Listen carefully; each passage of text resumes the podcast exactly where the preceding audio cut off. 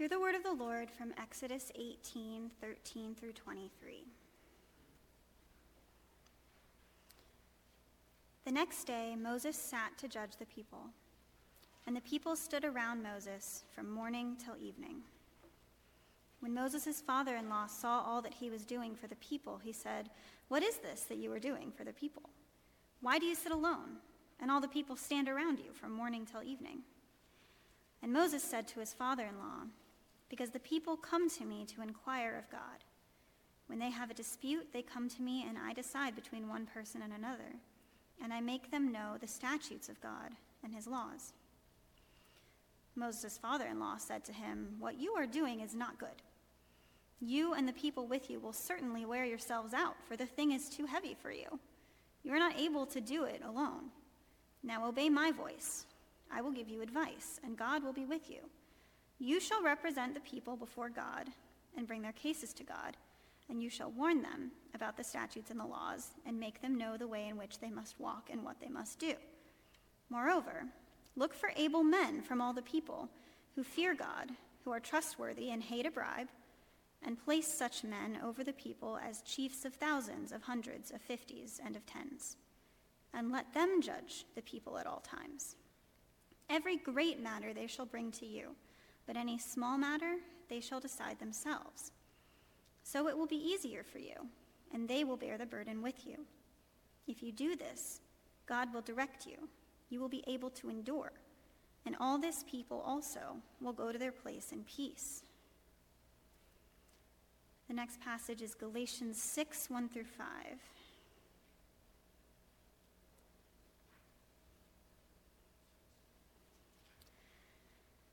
Brothers, if anyone is caught in any transgression, you who are spiritual should restore him in a spirit of gentleness. Keep watch on yourself, lest you too be tempted. Bear one another's burdens, and so fulfill the law of Christ. For if anyone thinks he is something when he is nothing, he deceives himself. But let each one test his own work, and then his reason to boast will be in himself alone and not in his neighbor. For each will have to bear his own load. Finally, Ephesians 4 11 through 13.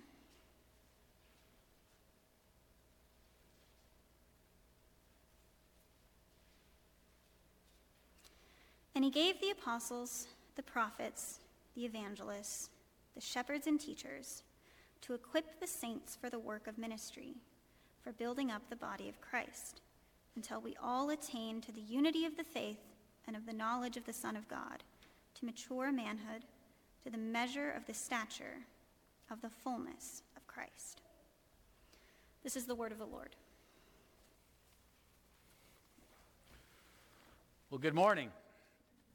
How was your week? Mine was, uh, mine was kind of mixed. I will confess. Thanks for asking, by the way. Yeah, I had some good time with some uh, folks in the church this week, attending a, a, a, small group, and I'd like to see more of those in the life of the church. You uh, folks think about that, maybe starting a, a new small group. Um, really good, really good fellowship. I spent a few minutes with some of the youth, and that was really good too. So there, there were some great things that happened this week. There were tough things that happened uh, this week too. Uh, I don't think I'll tell you about them, but they, but, but they, they were there. You know, is the glass half empty or is it, uh, or is it half full? It's, it's both, actually, isn't it? Or my son, who likes precision, would point out that's a bottle, not a glass. Um, so I think when I was here candidating in November, I might have referenced my, I think this is one of my two favorite far sides of all time. I love the one um, where there's students in a class and one of the students has their hand up and says, Teacher, may I be excused? My brain is full. I love that one. But uh, this, I think, is my favorite one the chicken of depression. Uh, I, I think I mentioned it in November. Anyway, you've got it on the back of your outline there.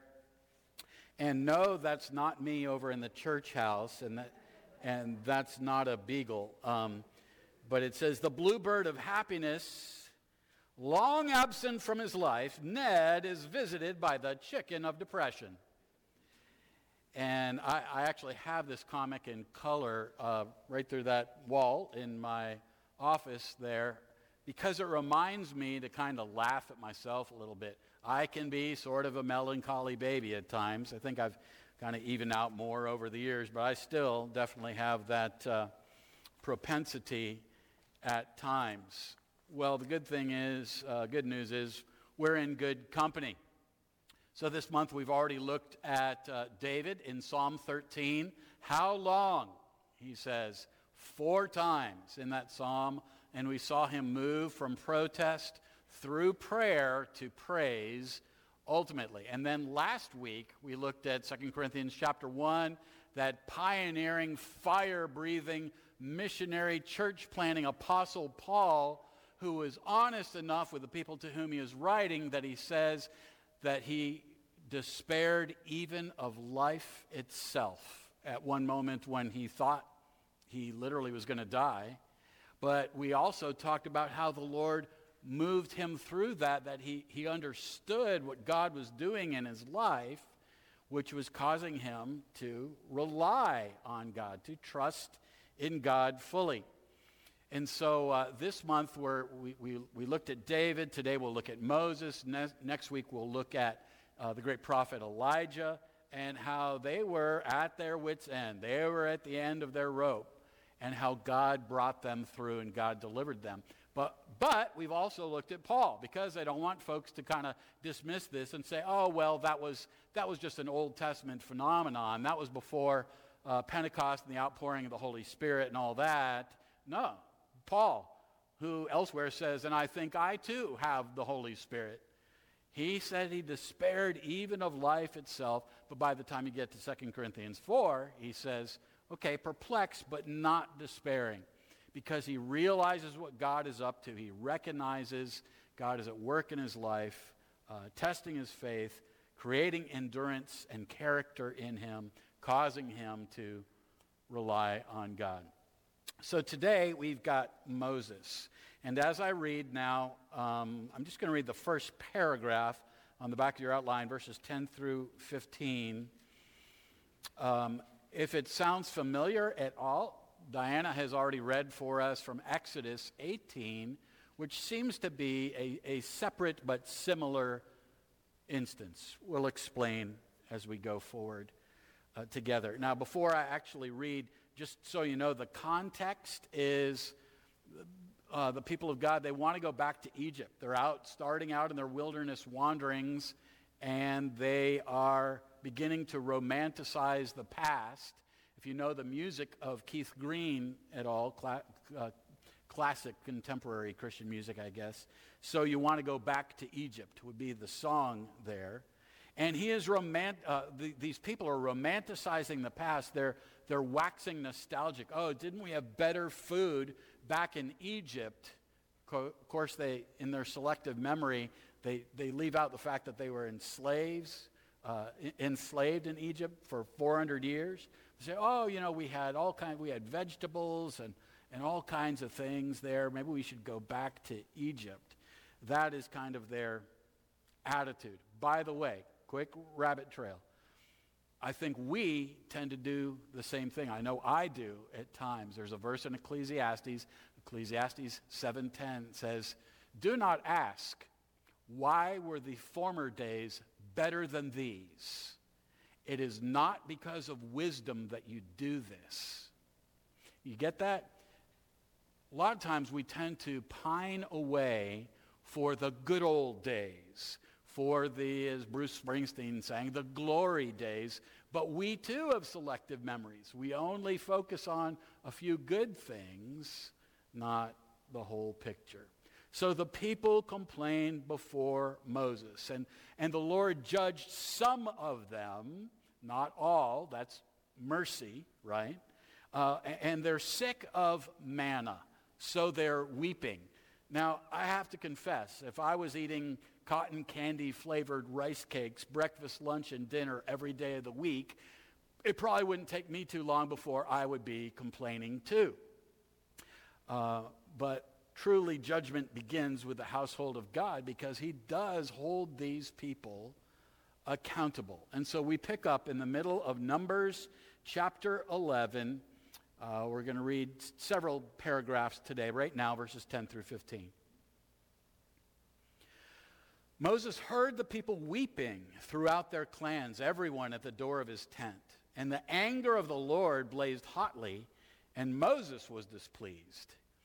Moses said to the Lord, Why have you dealt ill with your servant? And why have I not found favor in your sight that you lay the burden of all this people on me? Did I conceive all this people? Did I give them birth that you should say to me, Carry them in your bosom as a nurse carries a nursing child to the land that you swore to give their fathers? Where am I to get meat to give to all this people?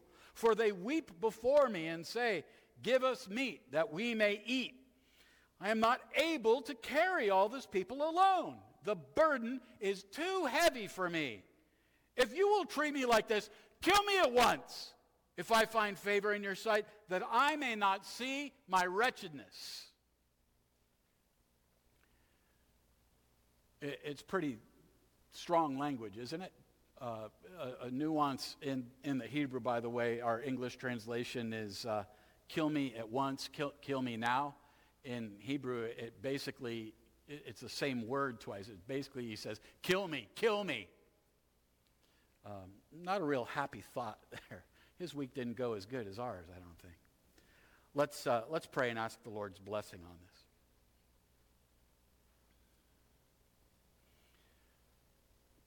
we are reminded, Father, from your word that you have seen fit to preserve, uh, that David said, How long, O Lord, will you forget me forever?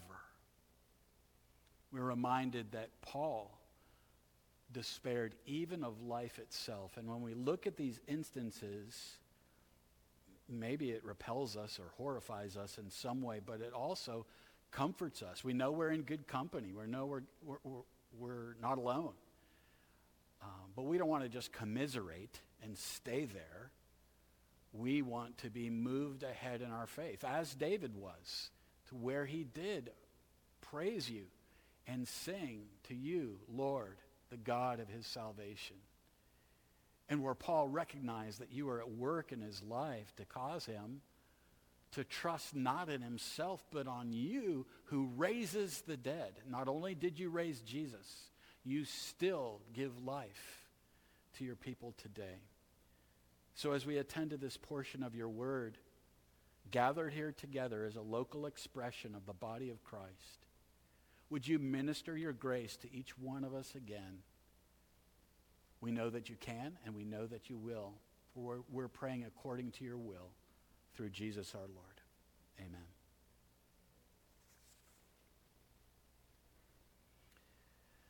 Last week, the Apostle Paul said he was so utterly burdened beyond his strength. And we talked about like a pack horse being overloaded.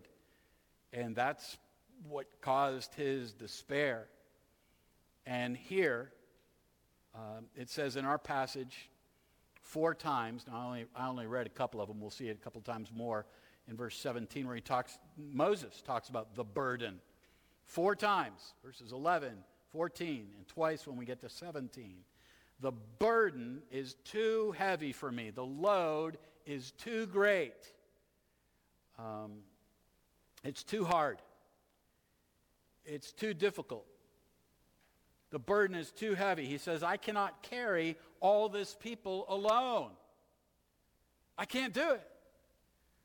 Uh, moms and dads, maybe that was your experience just getting the little ones out, out to church this morning with the snow. Uh, maybe that's where you are in life where you're struggling to get out of bed in the morning. Uh, maybe you've been battling chronic pain. Maybe your job prospects are not so promising and you feel kind of like Moses. I can't do it alone, by myself. Of course, the key to remember is we're, we're not alone. And is anything too great for the Lord? But Moses is displeased of what's going on. He's in a, he's in a bad mood. He's in a foul mood. I, I can't, he's exasperated. I can't take it anymore. He complains of ill treatment by God. At least he's making his complaint to God, right? Again, a lot of times when people suffer and struggle in life, the mistake they make, the critical mistake I believe they make, is they take it away from God. At least let's give our friend Moses credit here. He takes his complaint directly to the Lord. But he complains of ill treatment by God a, a, a, and lack of blessing. He accuses God of being unnecessarily harsh with him, being too hard on him and, and not showing him enough grace. And he asks this series of rhetorical questions that, when I read them aloud, they're, as I said, maybe horrifying, maybe humorous. But uh, in essence, he's saying, Not my circus, not my monkeys. Uh, you know, these are your people. It's not my fault. What, what am I going to do here? What do you expect of me? And as I said, he says, Kill me at once. Kill me Kill me. Kill me now. He was overwhelmed with the people complaining. Uh, the word that's used elsewhere in the first five books of the Bible is murmuring. And murmuring, English teachers, correct me if I don't get it right. I think that's onomatopoeia. That's a, a word that even the sound of it kind of indicates what it is murmuring, grumbling. That gives us some idea. And so Moses was a mediator, he was God's he, he was a, the, the divinely appointed leader for the people, and he was a mediator. He was sort of a go between. In fact, at one point, he invites people to go up on the, the mountain with him, and they all say, No, no, just you go. You know. So he's a mediator, but he certainly isn't as good a mediator as Christ. There's one perfect mediator, Timothy tells us between God and man, and that's Jesus Christ. A mediator is an arbiter, a, an umpire, a referee, a go between, somebody that helps bring parties together. And that is what Moses is tasked with, and that's what he is struggling with. And we're grateful that we have Christ as our perfect mediator. Well, so he utters his complaint. As I said, at least he does so to the Lord. So let's continue reading in Numbers chapter 11. Uh, if you turn over your outline, I provided for your convenience two paragraphs, verses 16 and 17, and then 24 and 25. So, how does God respond to this complaint? Then the Lord said to Moses, Gather for me 70 men of the elders of Israel, whom you know to be the elders of the people and officers over them, and bring them to the tent of meeting, and let them take their stand there with you. And I will come down and talk with you there. And I will take some of the Spirit that is on you and put it on them. And they shall bear the burden of the people with you, so that you may not bear it yourself alone. Verse 24 So Moses went out and told the people the words of the Lord, and he gathered 70 men of the elders and placed them around the tent. Then the Lord came down in the cloud, right, the glory cloud, the Shekinah glory cloud, and spoke to him and took some of the spirit that was on him and put it on the 70 elders. And as soon as the spirit rested on them, they prophesied, but they did not continue doing it little, little almost ominous note there. We'll explain that as we go ahead. But um, so, as we have seen with King David, how long, he says to the Lord four times, he begins to pray. He remembers God's covenant love, God's unfailing love, his steadfast, redeeming love for his people.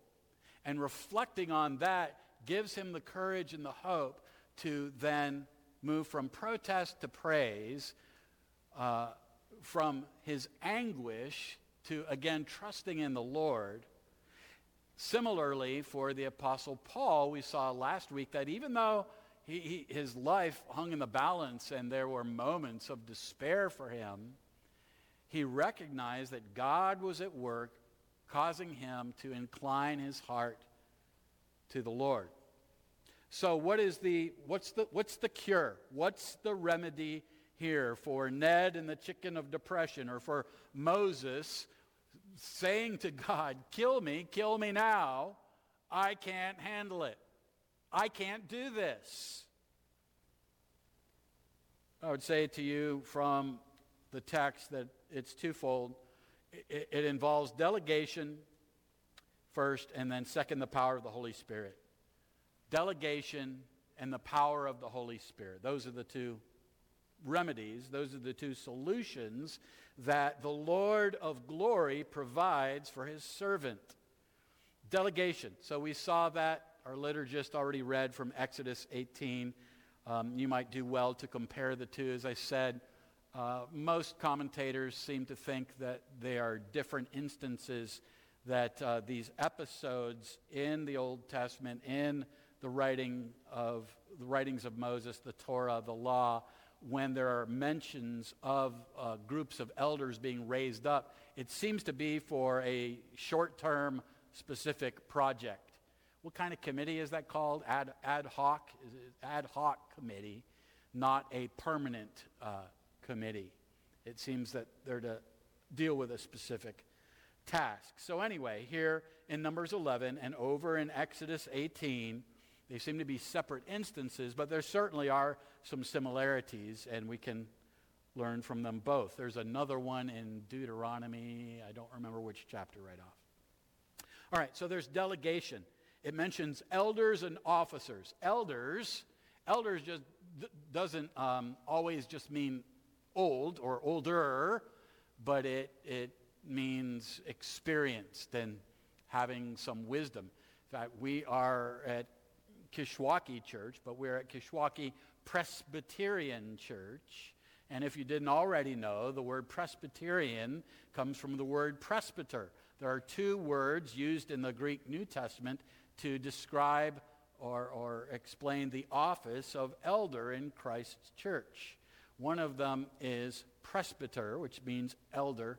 There was a, um, oh, I bet I'm probably the only person that has seen this, so it makes it a doubtful illustration. But there was a glasses company, an uh, optician, you know, trying to sell you glasses, and had a group of people running around, and they, they, um, they were middle aged folks like myself that they needed the uh, progressive lenses like I have, which is I've got my bifocal and trifocal and quadfocal and whatever I've got.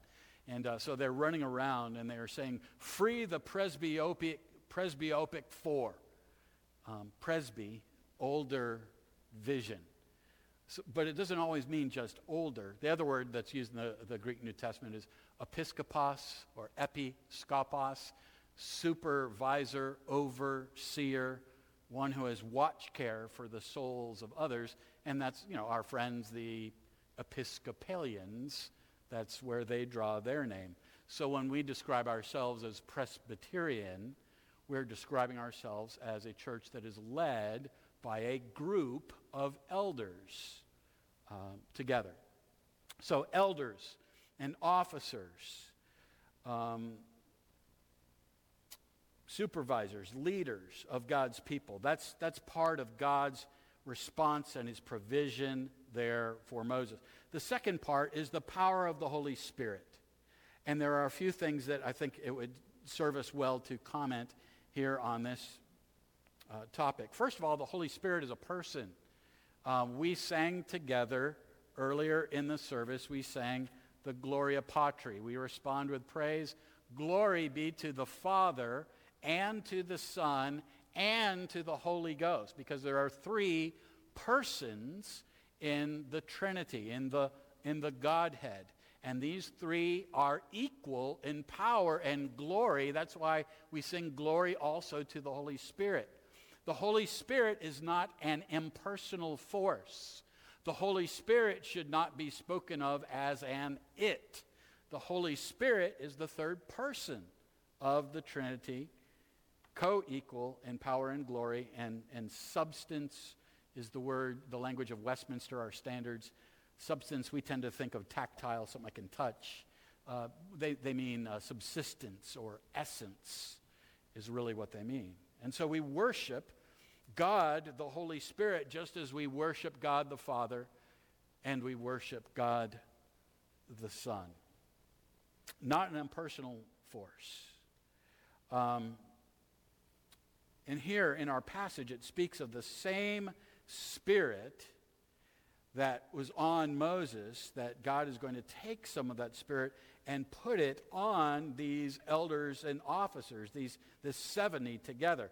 Um, he's going to put it on them, and it's going to come upon, upon them for temporary empowerment.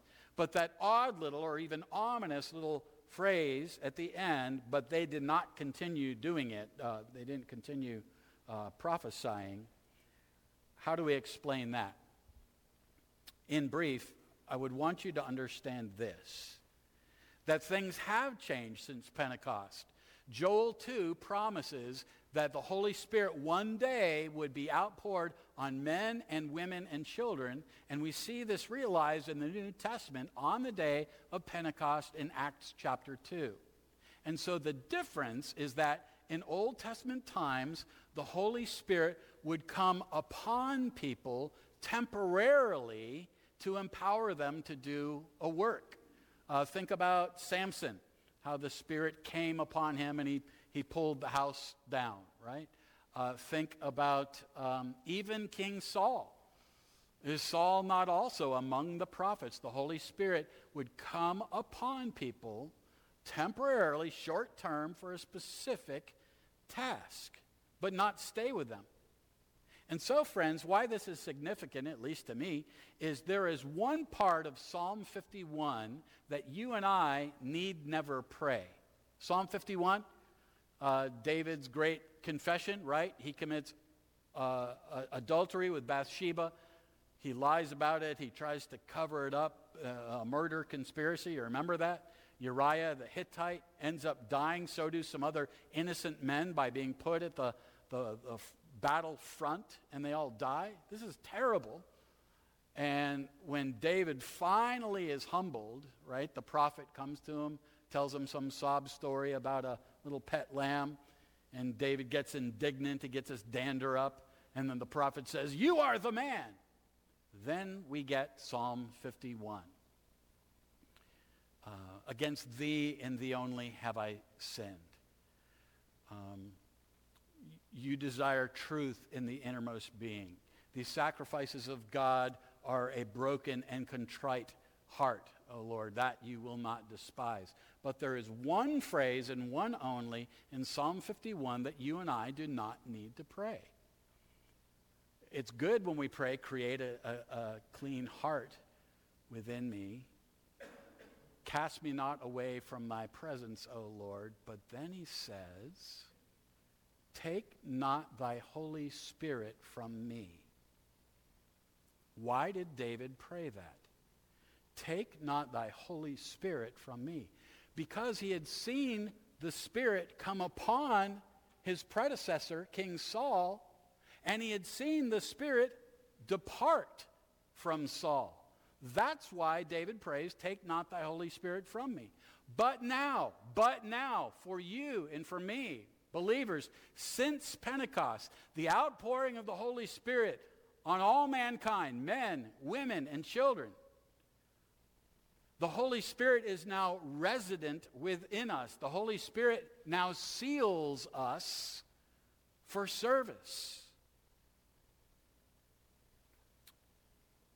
So that's the difference. And to me, that's actually quite significant. So the takeaways on the Holy Spirit there are twofold. He is not an impersonal force, He is the third person of the Trinity and so is to be worshiped. And second, we don't need to pray, don't take your spirit from me because we've been sealed with God's Holy Spirit now. All right, so I've already kind of stolen my own thunder a little bit from letter C in your outline. Uh, New Testament resonance and applications. What do I mean by that? Uh, where, where, is, where are these thoughts resounded in the scripture. We've already been looking at uh, David and, and Paul, but where else does it resound about this idea of delegation and the power of the Holy Spirit. Where else do we see that in the Bible and specifically in the New Testament? Um, and how do we apply this information to our lives as believers today? Number one is share the burden. Share the burden. Uh, our liturgist, Diana, today already read for us Galatians 6, 1 through 5, so I'm not going to read it. You would do well to reread it. It says, among other things in Galatians 6, 1 through 5, bear one another's burdens, and each one shall bear his own load. How's that? Bear one another's burdens, and each one shall bear his own load. Is it a contradiction? No, it's a both and proposition. That we each stand before God. Your, your, your, mother can't stand before God for you, your spouse can't.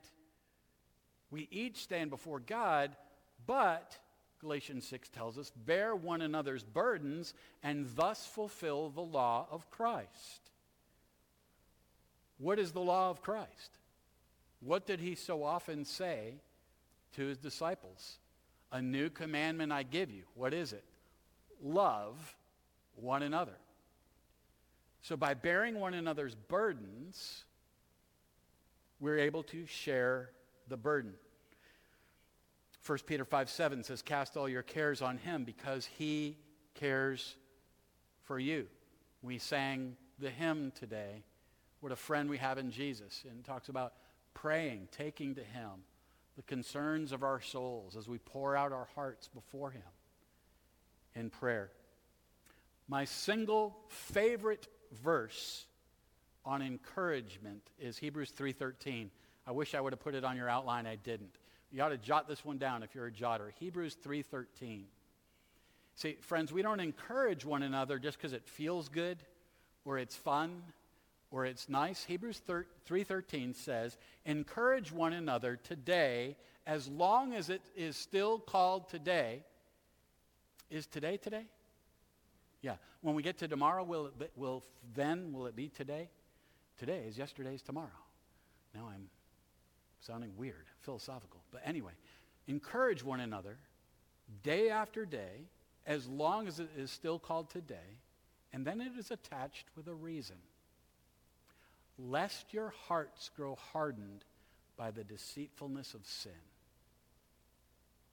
Lest your hearts grow hardened. So we don't encourage one another, friend. We don't have fellowship. We don't have small groups or, or Sunday school or ministries of the church where you're interacting with one another in the body of Christ. We don't just do that for kicks. We don't just do it for fun. We do it because God says it's necessary that if we're not involved in Christian fellowship, so this is the public assembly. This is where gathered for worship. And you, you can connect with one another a little bit. I'd love for you to, as some of you did last week, connect with me out in the foyer afterwards. But relationships are really built in smaller groups, aren't they? Which is why Kishwaukee Church would do well to see about, the elders would do well to see about starting some more small groups. Encourage one another day after day, as long as it is still called today, lest your hearts grow hardened by the deceitfulness of sin.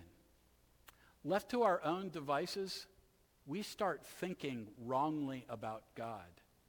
We start thinking that, like Moses, I can't do it alone. I feel very alone. God says, You're not alone. There's, I'm going to send 70 to help you. We're going to see this continue next week when we look at Elijah. One scripture I will read, um, 1 John 5, in terms of burdens and what is burdensome, and bearing one another's burdens and what is not burdensome. Here we go, 1 John 5, the first five.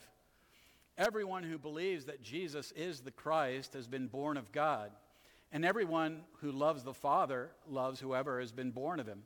By this we know that we love the children of God when we love God and obey his commandments.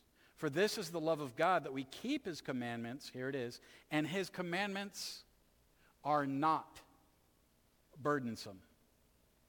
For everyone who has been born of God overcomes the world, and this is the victory that has overcome the world, our faith. Who is it that overcomes the world except the one who believes that Jesus is the Son of God. That's the gospel in a nutshell, is it not, friends? Do you believe that Jesus is the Son of God? Then his commandments are not burdensome. I'm not going to tell you my whole testimony. I told some of the, the young people Wednesday night more than I intended to tell. Um, but I'll tell you this much. I thought being a Christian before I came to know the Lord, I thought it was just following a bunch of rules, the best you could do to follow a bunch of ethics or, or rules. And I found it rather tedious and boring for the most part, and I failed at it. Uh, there's that too. When I came to know Jesus and to believe that he is the Son of God, the Savior, the only hope of the world, the one who forgives sins, the one who raises the dead and imparts eternal life still to his people, when I came to know Jesus, his commandments were not burdensome. You know, the old things fell away. 2 Corinthians 5:17, the new came. And it wasn't drudgery. You know, some of maybe your extended family members are not with you today. You wish they're beside you there in the seat and they're not here because they think it's, you know, oh, gee, you know, you Christians, y'all, y'all, y'all are really a fun lot. You can't do this, that, and the other and you have to pray and read your Bible and go to church and sing and give money and all this stuff. Well, you know, it's really it's drudgery. No, his commandments, if you know him, if you know him and you love him, you'll obey him naturally and supernaturally. And it's not a burden, it's the joy of your heart. Restore to me, Psalm 51, restore to me the joy of thy salvation, and then sinners will be converted to. All right, so New Testament res, uh, resonance and applications. The first one was share the burden. The second one is that delegation in the church involves a plurality of elders. I already spoke to it in part. Um, we're not going to look up these references, but they are there for uh, your benefit. We're having an election on February 13th. There's a congregational meeting following service. Hopefully, the preacher won't preach too long and uh, there is an election of officers. And before that time, you all ought to read those first two references, 1 Timothy 3 and Titus 1, because they give you the bi- biblical qualifications for the person who would seek to hold office in Christ's church. And you ought to look at them and then be thinking about the people who have been nominated, which names I'm not sure yet we have placed before you. We'll make sure we do soon. Um, but you ought to be praying and thinking about that. This is your church. We have a representative form of church government. And so the people nominate and ultimately elect elders and deacons. And so you better choose wisely. And when you read 1 Timothy 3 and you read Titus 1, you realize it's all about character. It's all about godly character. There's only one ability that's even spoken. It's like 20 items of personal character, traits of character, and one ability for the elder, the ability to teach God's word. I think a lot of times we get it way out of balance. Anyway, Acts 20, 1 Peter 5, look at those as well. Um, our liturgist again read Ephesians 4, verses 11 through 13. And what does it say? In part, it says, that pastor teachers are given to the church to equip God's people called saints in the Bible. Saints are holy ones, ones who are being made like Jesus by virtue of their union with the righteous life, sacrificial death, and triumphant resurrection of the dead of our Lord, from the dead of our Lord. Pastor teachers equip the saints for works of service. This is how God has structured the church. And one further word in terms of practical application.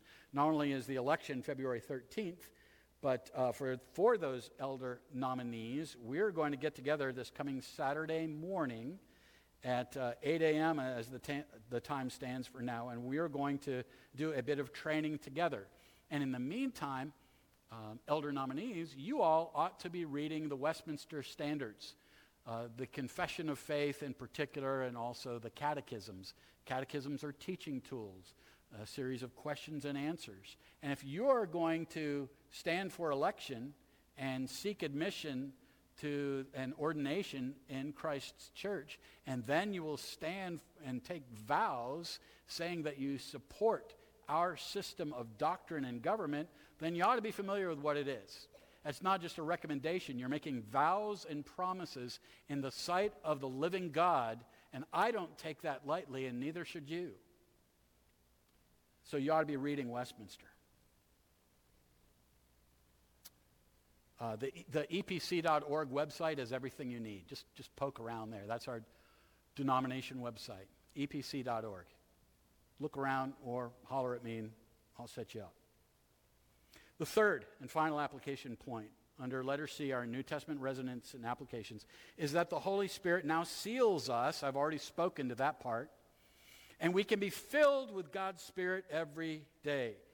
The sealing of the Spirit the Ephesians 1 reference, filling of the Spirit, Ephesians 5.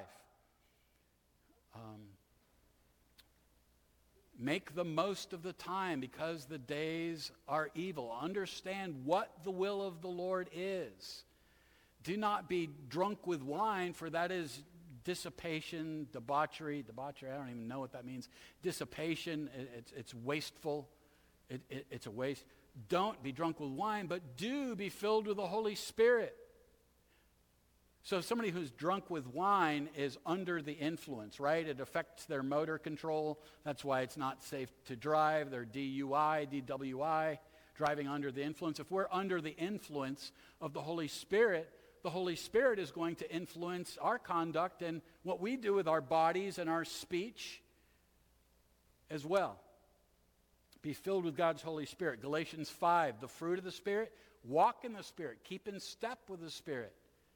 As believers in Christ, we can experience the filling of God's Holy Spirit and walk in His power every day. This wasn't just a temporary fix to solve a problem for Moses. For the believer now, this is our life in Christ. This is our power for living. God's got a plan. Read the book. How do you have the power to pull it off? It's His Spirit living in and through you to empower you to walk in manners worthy of our calling in Christ.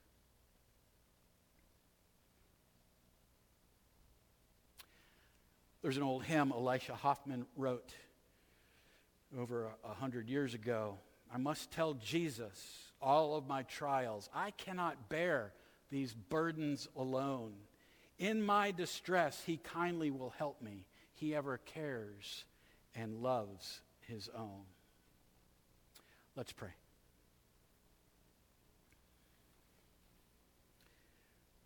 And Lord, the chorus of that hymn says, I'm, I must tell Jesus. I must tell Jesus. Would you work in our hearts and lives so that we care for one another, that we encourage one another, so that we don't let ourselves become deceived or our brothers or sisters get hard hearted and deceived. Moses displays a, a, a bit of a hard hearted attitude here in our passage, and yet you broke through that and provided for him and showed him that he was, had some wrong headed thinking, that he wasn't alone, and that you had plenty of power and help available. Help us to recognize that too. Help us to learn to think rightly about you. And Lord, on the Sanctity of Human Life Sunday, we pray. We recognize that all human life is valuable. And we pray that you would undertake for justice and truth, that you would help us to live for those things in our lives and to speak up for them uh, at the voting booth and in our community uh, in winsome ways and ways that are honoring to you. Attitudes that make for the peace and the purity of your church, recognizing that you are king and head of your church. Amen.